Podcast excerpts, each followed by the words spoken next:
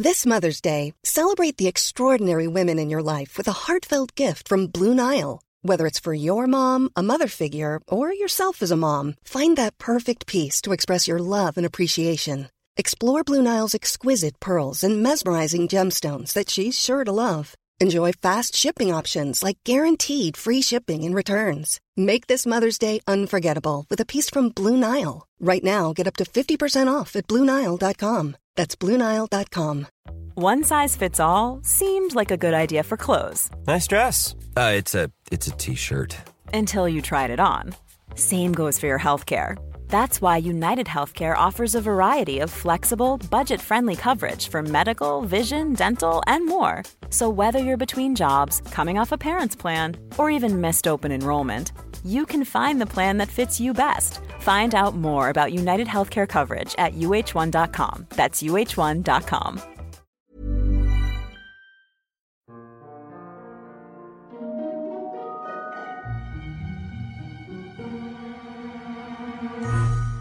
Hello, everyone, and welcome to the History of Byzantium, episode 176 Michael Psellos with Peter Adamson.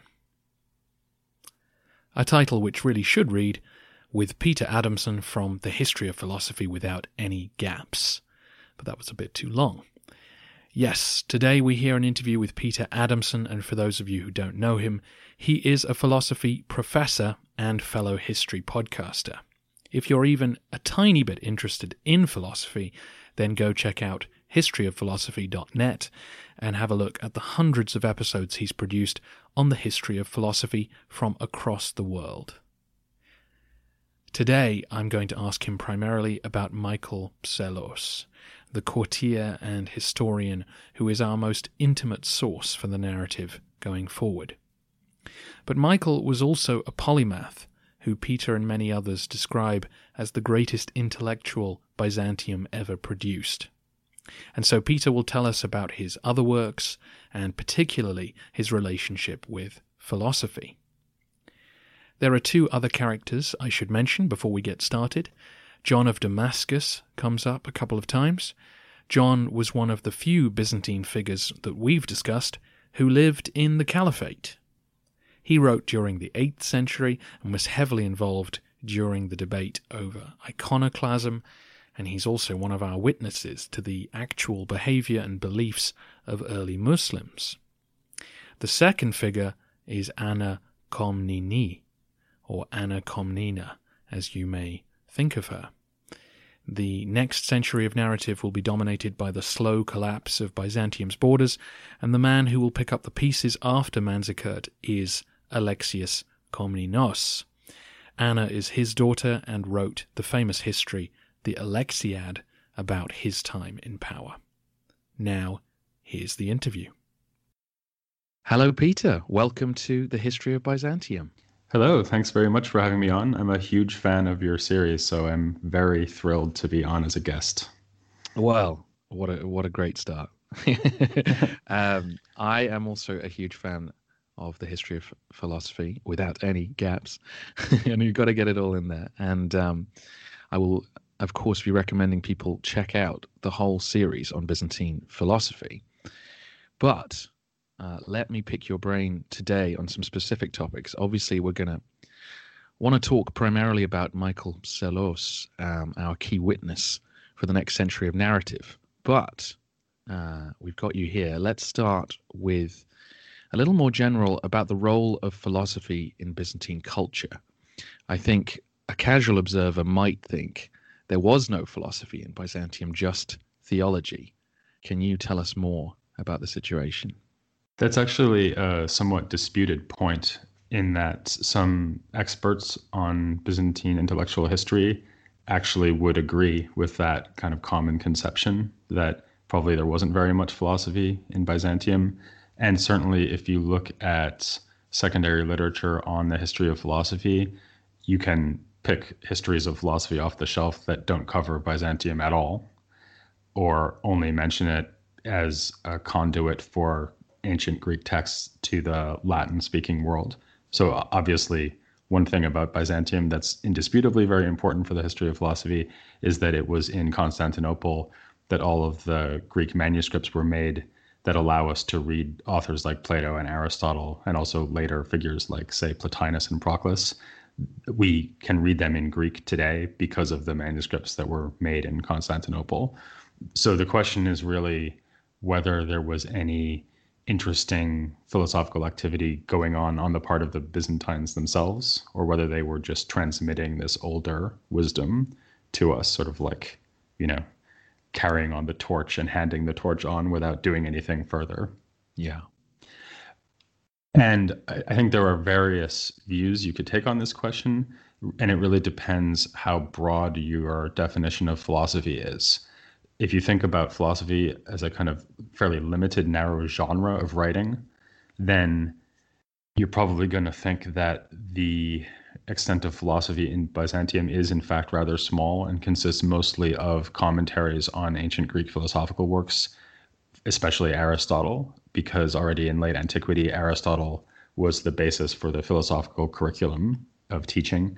So you have commentaries that were done from actually in, including the period we're about to be talking about in a circle of scholars that were gathered around Anna Komnene. Uh, so they actually had this project of commenting on Aristot- Aristotelian works that hadn't already been commented on in late antiquity, and they were kind of filling in the gaps, so to speak. So you could say, well, that's pretty much what philosophy in Byzantium is, and that would be a pretty narrow and disappointing harvest because those commentaries aren't totally without interest, but they're not, you know, brilliant, independent treatises. Uh, as listeners to my series know, I have a very broad conception of what is philosophy. And I think that it's a mistake to define philosophy that narrowly as basically just Aristotelianism in this period. So, one thing that we need to realize here is that the Byzantines, just like the Latin Christians, so if you think about someone like Aquinas, for example, in Latin Christendom, these people are theologians who believe that philosophy and theology are rather continuous. In other words, you would start understanding theology by doing a bunch of philosophy and then kind of carry on into theology. And it may or may not be clear where the line is between philosophy and theology a great example of this is that in a somewhat earlier figure, John of Damascus, we have a huge treatise on theology, which incorporates massive amounts of ancient logic and other uh, aspects of ancient philosophy because he thinks that you need to understand all this philosophical material in order to be a good theologian. And then throughout the whole Byzantine period, you see many theologians drawing heavily on the philosophical tradition to deal with theological topics. An example of that would be that when they talk about, say, the incarnation of Christ or of, of God in Christ, they have to understand how humanity and divinity are related to each other. So then they have to say, okay, well, what is humanity? Well, humanity is a universal property which is found in all humans. Well, what does that mean? What is this universal property? And suddenly they're doing metaphysics, right? So yeah. they they kind of have to do philosophical, serious philosophical work in order to do theology. So that's one reason why you might take some of this theological material seriously as philosophy. Another thing that's worth bearing in mind is the way the Byzantines themselves use the word philosophy is actually broader than just, say, commentaries on Aristotle. So including in Michael Psellos, but it's actually a very general phenomenon. It's also in John of Damascus, it's in late ancient church fathers and so on. You often see the word philosophy being used to mean something more like committing your life to virtue and wisdom, which can be presented in a very Christian way. So, for example, Psellos says that his mother, who he describes as this kind of champion Christian athlete of virtue, she, he says that he has trouble himself following her quote philosophy, and what he means by that is her ascetic, pious lifestyle. Um, you also sometimes see Byzantine theologians describing Christian wisdom itself as philosophy.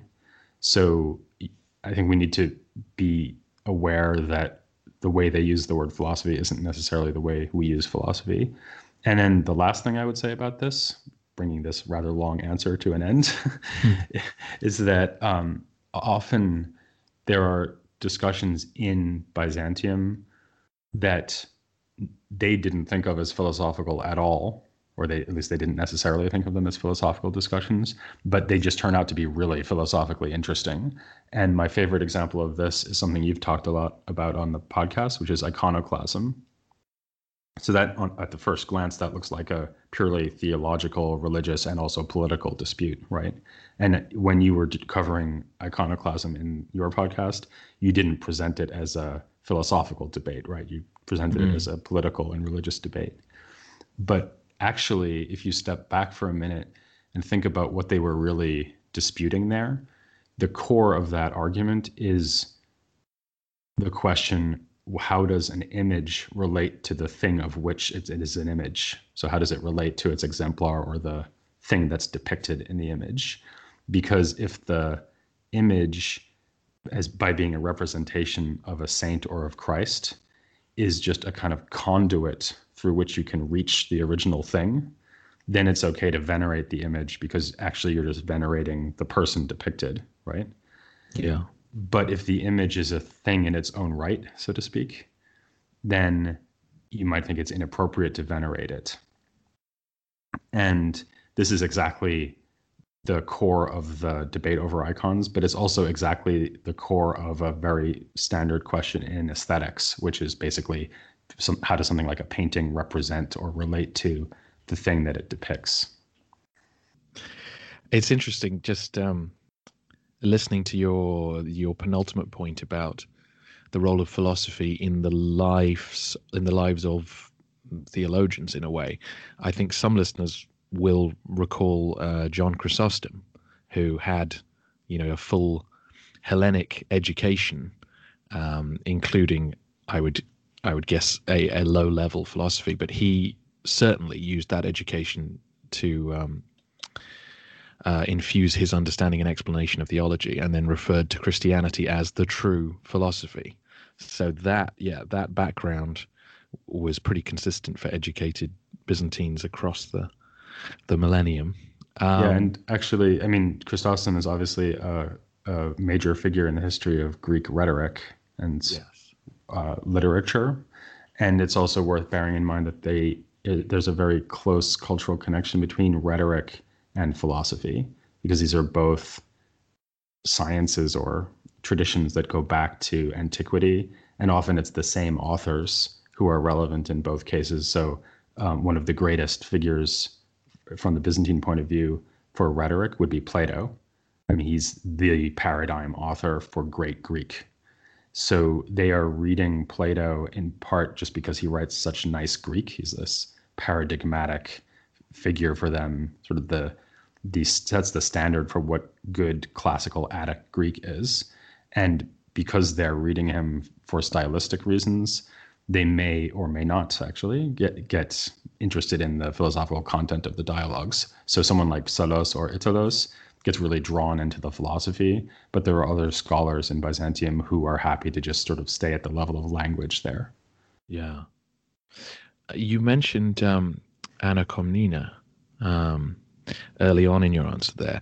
Um, she's she plays an important role in, uh, as you were talking about, the development and the preservation of philosophical texts. Can you talk a little bit more about her and the role she played? Sure. So she's actually a little bit later than Psellos, who we're going to be talking about. So she dies in the 1150s. And she was a very highly placed aristocrat who actually may have had ambitions of ruling together with her husband. She's the daughter of an emperor, the Emperor Alexios I Komnenos, uh, and she wrote not a philosophical work, but a major historical work that a lot of your listeners will be familiar with called the Alexiad. And this is a huge historical epic in which she describes her father's rule, his wars, his deeds, his character. Um, and actually, in it, including in the preface to the whole work, she mentions that she's interested in philosophy. So she she says, "I'm learned in rhetoric in the Greek language and i've also studied Plato and Aristotle. She says that explicitly. And she occasionally alludes to Aristotle, especially uh, in the course of the Alexiad. We unfortunately don't have any philosophical works by her, but we know that she gathered together several scholars uh, who she apparently asked to write commentaries on works of Aristotle, especially the works that didn't have commentaries already. And this actually, kind of surprisingly, includes what we think of as one of Aristotle's most important treatises, which is the Nicomachean Ethics. Which is, I mean, if people go to college and study just one work by Aristotle, it's pretty likely to be the Ethics. But the late ancient commentators apparently didn't rate it so highly, or at least it didn't fit into their teaching curriculum as well as it does into ours.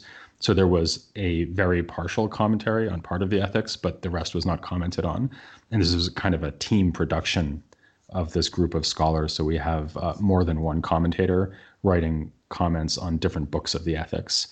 One of the men who did that, Michael of Ephesus, also wrote commentaries on a number of other works by Aristotle, including his zoological works. This is actually the first time anyone had commented on the zoological works since Aristotle had written them. Um, so there's a kind of uh, revival of interest in that aspect of his scientific output. Um, and we have good evidence that this w- that Anna really was a kind of director of this project, in part because in the ethics commentary there's an apparent reference to her as the patron.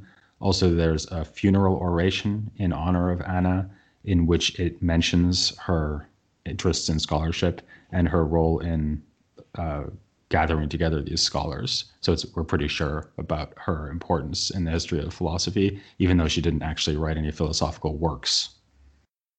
Yeah, and this is one of the uh, uh, the things I, I need to um, educate the the listeners on as we go forward. That um, we tend to think of the Byzantine world going into decline or collapsing when the um, Turks begin to uh, annex Anatolia in the in the 1070s, and actually.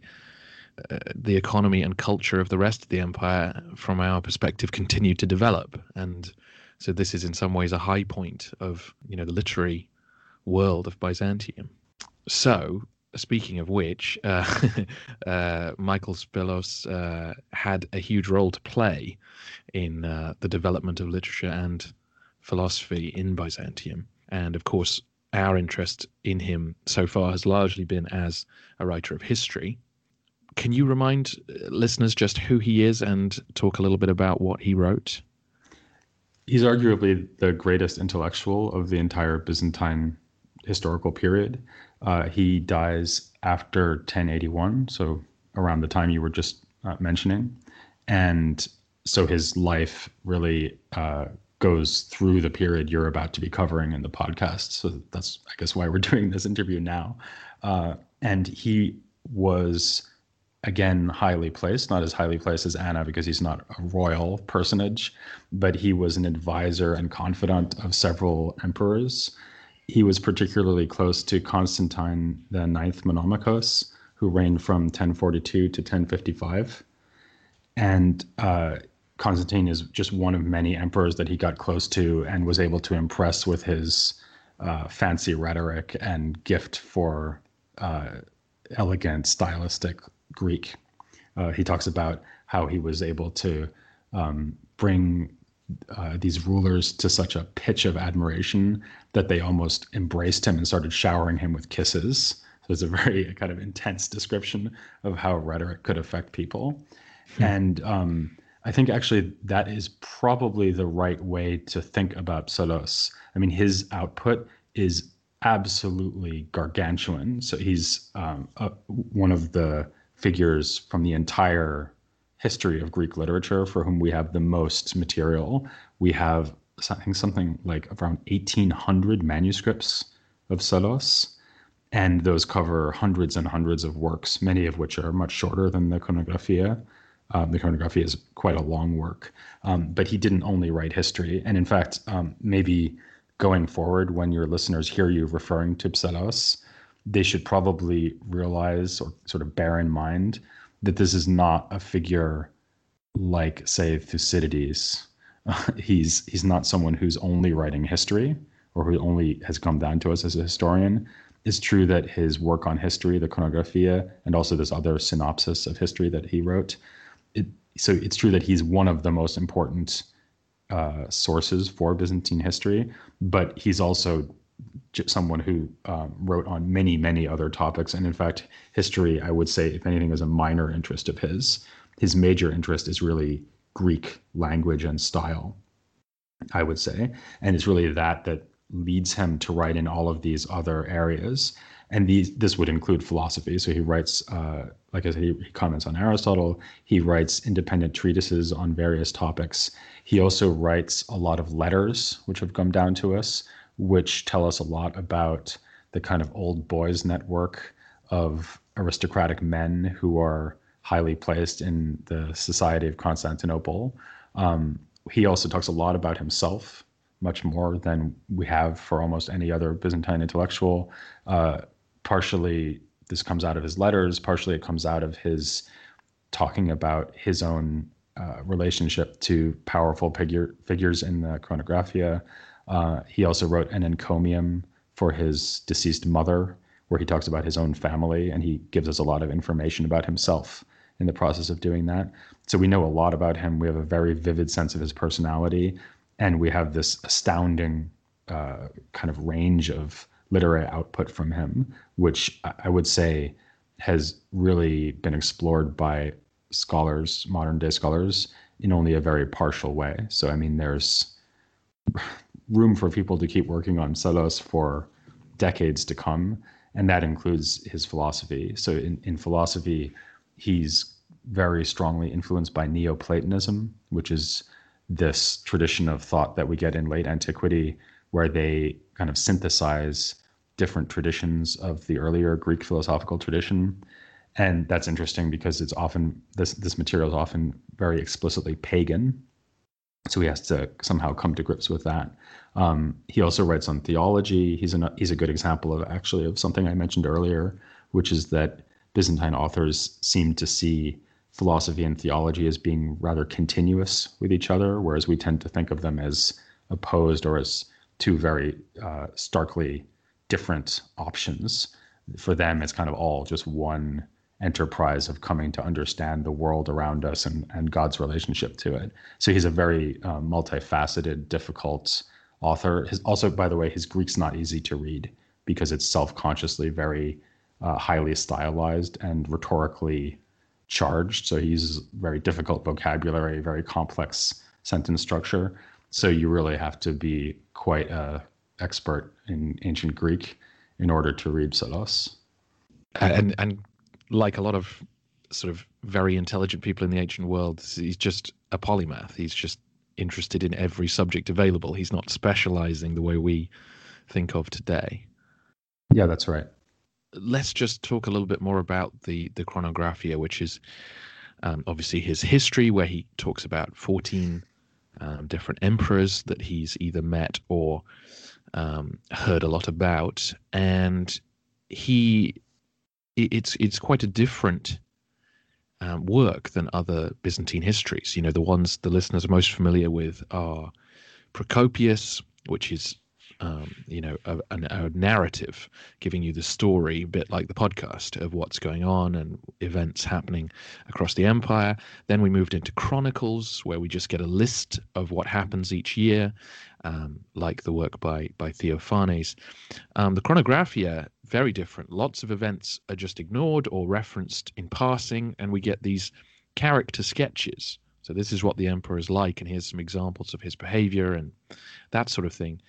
Um, could you, you know, tell us more about what you think inspired this work and um, how do you see it fitting into his wider interests and wider body of work?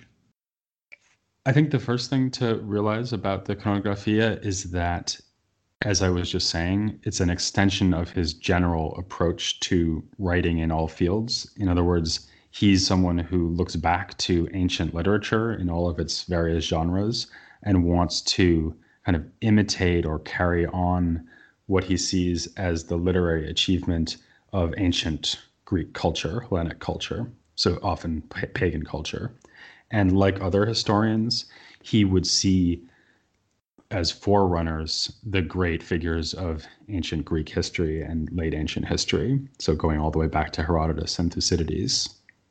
And part of what he's trying to do, like other historians did, is to just continue on the uh, kind of baton race of historians. So often what you have in Byzantine histories is that they will summarize or even just quote older histories. And then when they get to the point where the most recent histories have ended, they add a bit more to bring the story up to the present day.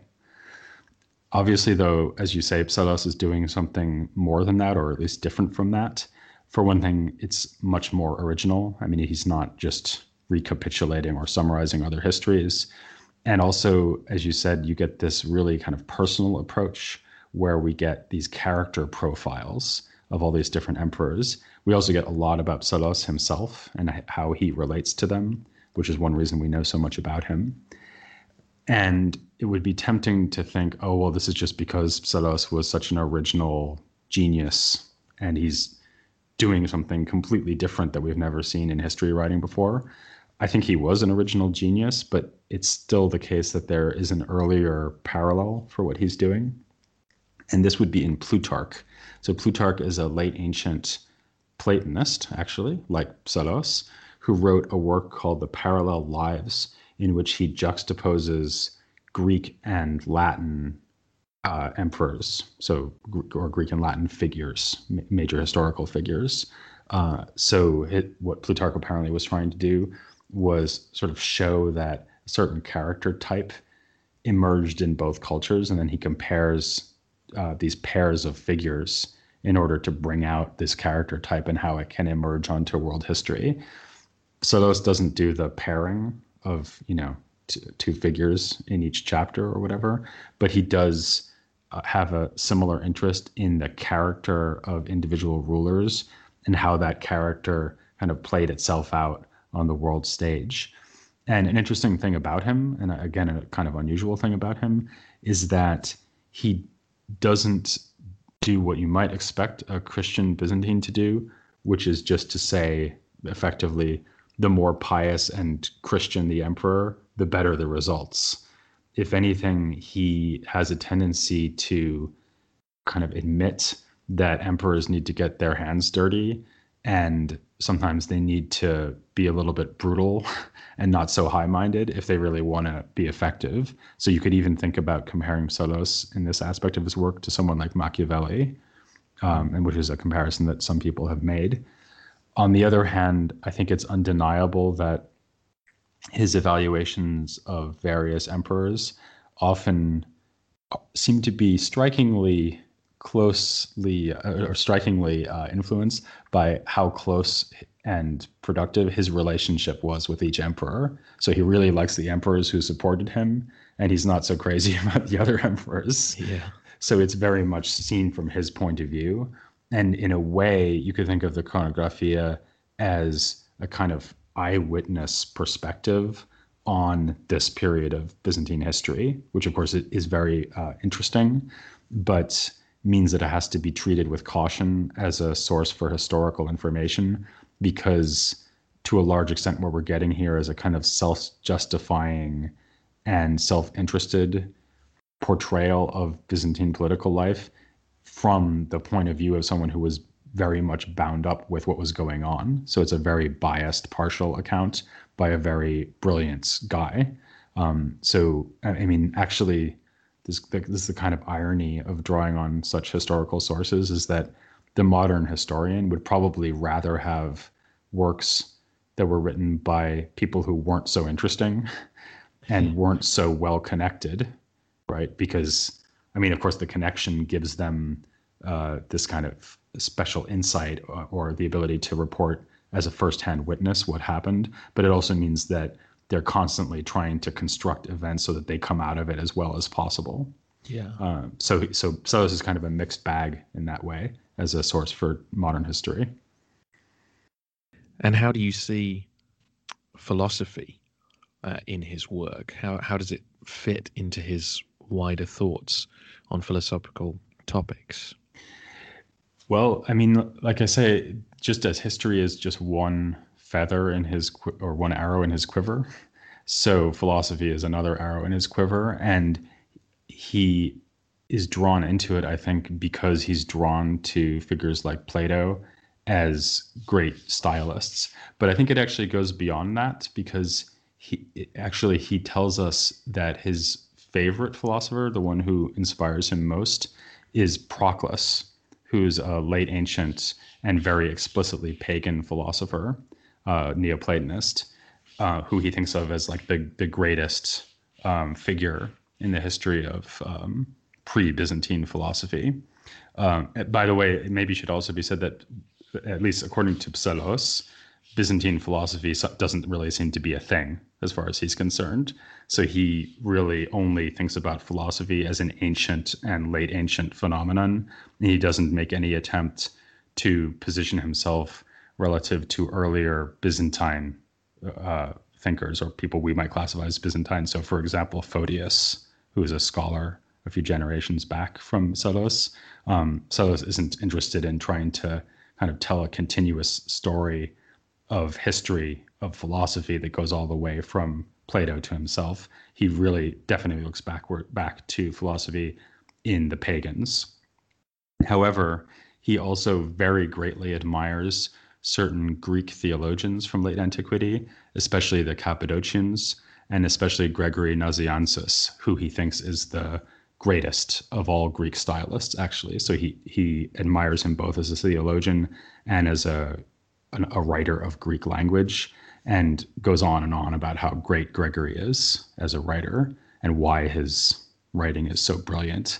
So, um, again, philosophy for him is something that's just really continuous with a lot of his other interests. So it's it's continuous with rhetoric, it's continuous with theology, um, and in, in a way, it's even continuous with history, because he thinks that um, there's a there's a kind of temptation that a lot of philosophers and theologians have, which is only to think about intellectual matters and uh, like only do metaphysics and think about the Trinity and things like that.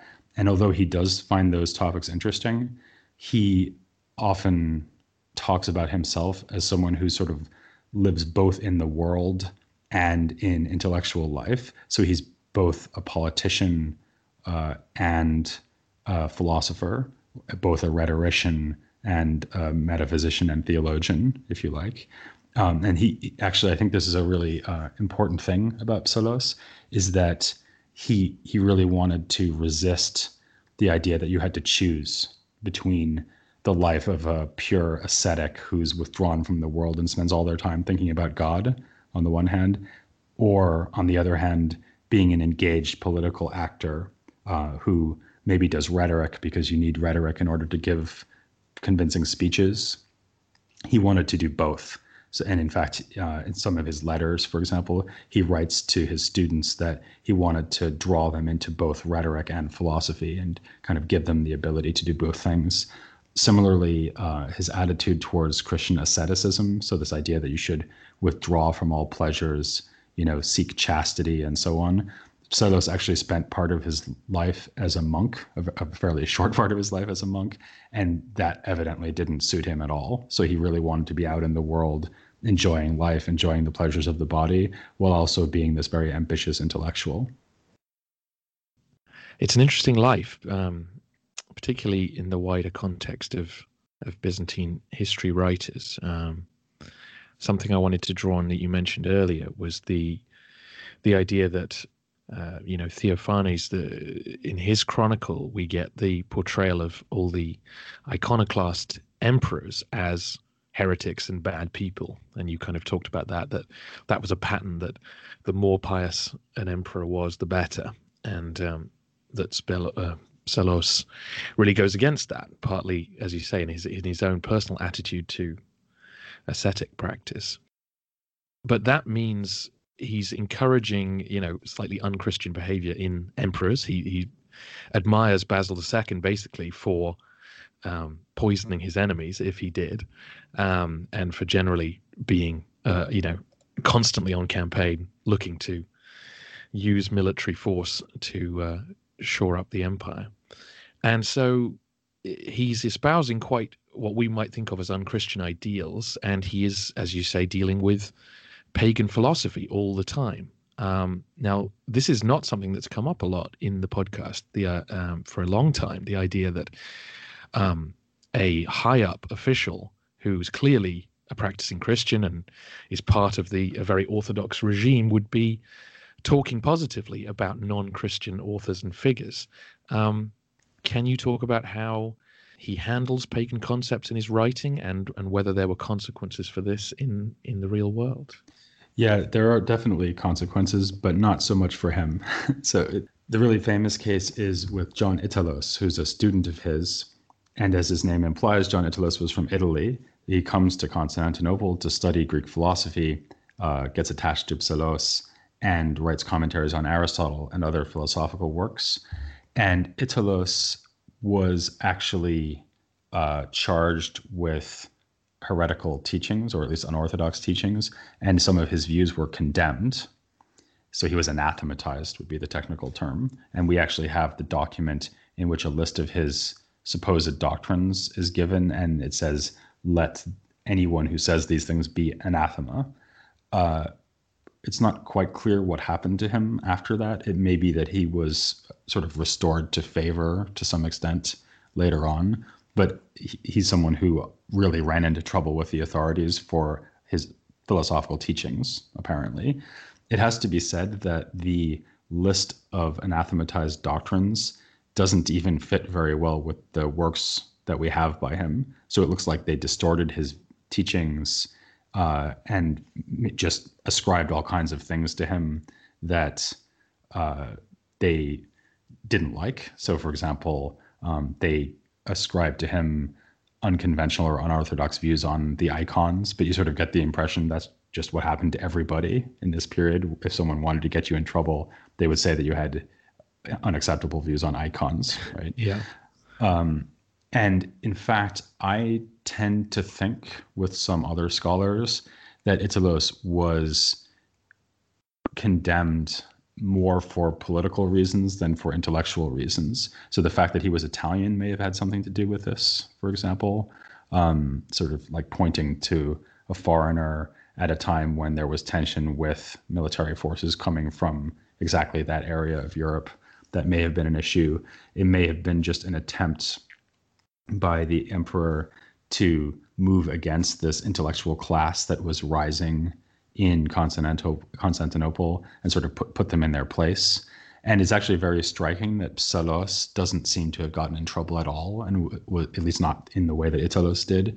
Um, so, the, to the extent that Psellos ever had any trouble, it was always because he was on the wrong side of whatever political dispute was going on. And he was actually apparently a very cunning and subtle survivor in the dog eat dog world of Constantinople politics. Uh, whereas Italos was apparently a much less kind of urbane, charming guy. So Anna Comnena really liked Psellos. She draws on him a lot in her own history writing, whereas she's pretty unkind about Italos. So she says that he was this really irascible uh, figure who was always getting into fights with people and trying to refute them with his logical syllogisms and so on. Um, another good example is that there, there's a later satirical work in which Psellos and Italos are shown going to the afterlife and they meet all of these Greek scholars of antiquity and they try to go over and sit with the philosophers. And Italos is just laughed out of court by these ancient philosophers and told to go away. And he goes hmm. away weeping and lamenting. And they're, by contrast, very polite to Psellos, but they don't actually offer him a seat. So he has to go over and sit with the ancient rhetoricians instead of the ancient philosophers, which is a, a really nice example of the way that these two figures were seen by figures a few generations later. Um, so as far as Psellos's own writings goes go and how he makes sense of pagan philosophy, one thing that we can say is that he does not hide the fact that these authors wrote works that were pagan in content. In particular, uh, so as I said before, his favorite philosopher from antiquity is uh, is actually Proclus, And one way of dealing with Proclus would be to only talk about passages in which Proclus is doing kind of abstract philosophy in a way that doesn't make clear how pagan he is. But rather than doing that, Psellos actually wrote explicitly about works by Proclus where more pagan teachings come up. And he is willing to go through these works and say what he's what he agrees with, what's compatible with Christianity and what isn't. And he says, well, we should just reject the stuff that's incompatible with Christianity. And here he's following the lead of Greek church fathers. So going back to late antiquity again, someone like Gregory of Nazianzus, who he admires so much. This was also the general policy of most Greek church fathers. So they would say, we need to use this philosophical material and also non philosophical material, like Homer, for example, who's another author that Psellos comments on.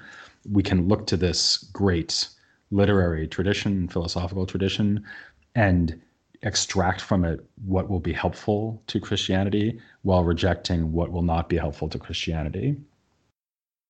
So, my take on Psellos, which is not shared by all readers of Psellos, is that he was both very well disposed, so very favorable towards pagan philosophy, while also being a fully committed Christian theologian. So I think he's a pious Christian believer, just like pretty much all Byzantines. But he thinks that uh, at least someone who has his level of intelligence and subtlety as a reader of texts is going to be able to go into this pagan literary material and pull out the stuff that's good for Christianity while leaving behind what's false. So that seems to be his general approach. Very good. Very good. Um, I think there's a lot um, to dig into with uh, Psellos and with Byzantine philosophy. And I think we will have to end our discussion there. But fortunately, listeners can go and scoop up 10, 15 podcasts immediately from you on this topic and find out more, um, which is fantastic. And I recommend they do.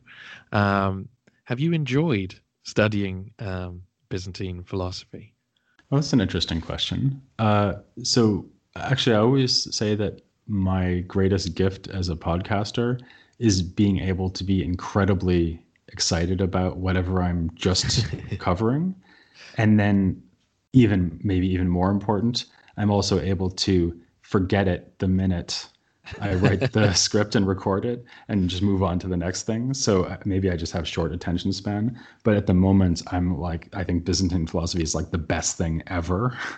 uh, but, you know, a year ago, I thought it was Latin Christian philosophy because that's what I was covering then. But I mean, I, maybe the, the thing I would say about um, Byzantine philosophy is first of all, it's very continuous with what I do in my day job because uh, I'm a professor of philosophy in Munich and my main areas of research are ancient and uh, Islamic philosophy. So, actually, Byzantine philosophy is something that I always meant to look into more because it's really, really, it's just a continuation of Greek philosophy from late antiquity, which is something I've done a lot of research into, and I'm really convinced that historians of philosophy need to do more to take the contributions of late ancient but also Byzantine Christian authors seriously. So there's this kind of, I think, bizarre tendency in the, his, the history of philosophy field to take um, to, to go into and be willing to spend a lot of time interpreting late ancient pagan philosophers and also earlier ancient pagan philosophers. But as soon as the empire goes Christian and you get, you know, Tertullian, Origen, Augustine, the Cappadocian Greek church fathers, and so on, somehow they are going to be uh, the problem for theologians and church historians to worry about and not historians of philosophy. And I think that that's completely wrongheaded. So I actually think Augustine, for example, is one of the greatest philosophers of antiquity. And I think there's a lot of fascinating philosophical material in the Greek church fathers as well, and also in Byzantine thinkers. And because this has been so badly explored in the history of philosophy, one of the things that I've been most excited about doing this part of the podcast is getting to cover something that will be unfamiliar to pretty much everyone who's listening to it because there's almost nobody who knows about Byzantine philosophy. I mean, we were talking about a research field which literally includes only a few dozen people worldwide. Uh, so being able to draw on the works of those few dozen people and sort of synthesize them and present them to people to a wider audience, I think is something that I'm very excited about. And actually, in a way, it's similar to your own podcast because Byzantine history is something that a few experts know about, but it's not widely known at all. Um, I mean, I, I, would bet you that uh, you know you could go out onto the streets of London and ask people to you know name one Byzantine ruler and they wouldn't be able to do it. Or they, it might even be news to them that there was a Byzantine Empire, right? Absolutely. and so getting the word out about this really major civilization, which has very important, a very important legacy for Western Europe as well, I think is really vital. And so I think it's it's um, been really uh, for me great to have a chance to integrate that into my project. Fantastic. Peter, thank you so much for coming on the podcast and uh, all our best with all the philosophy to come. Thanks for having me.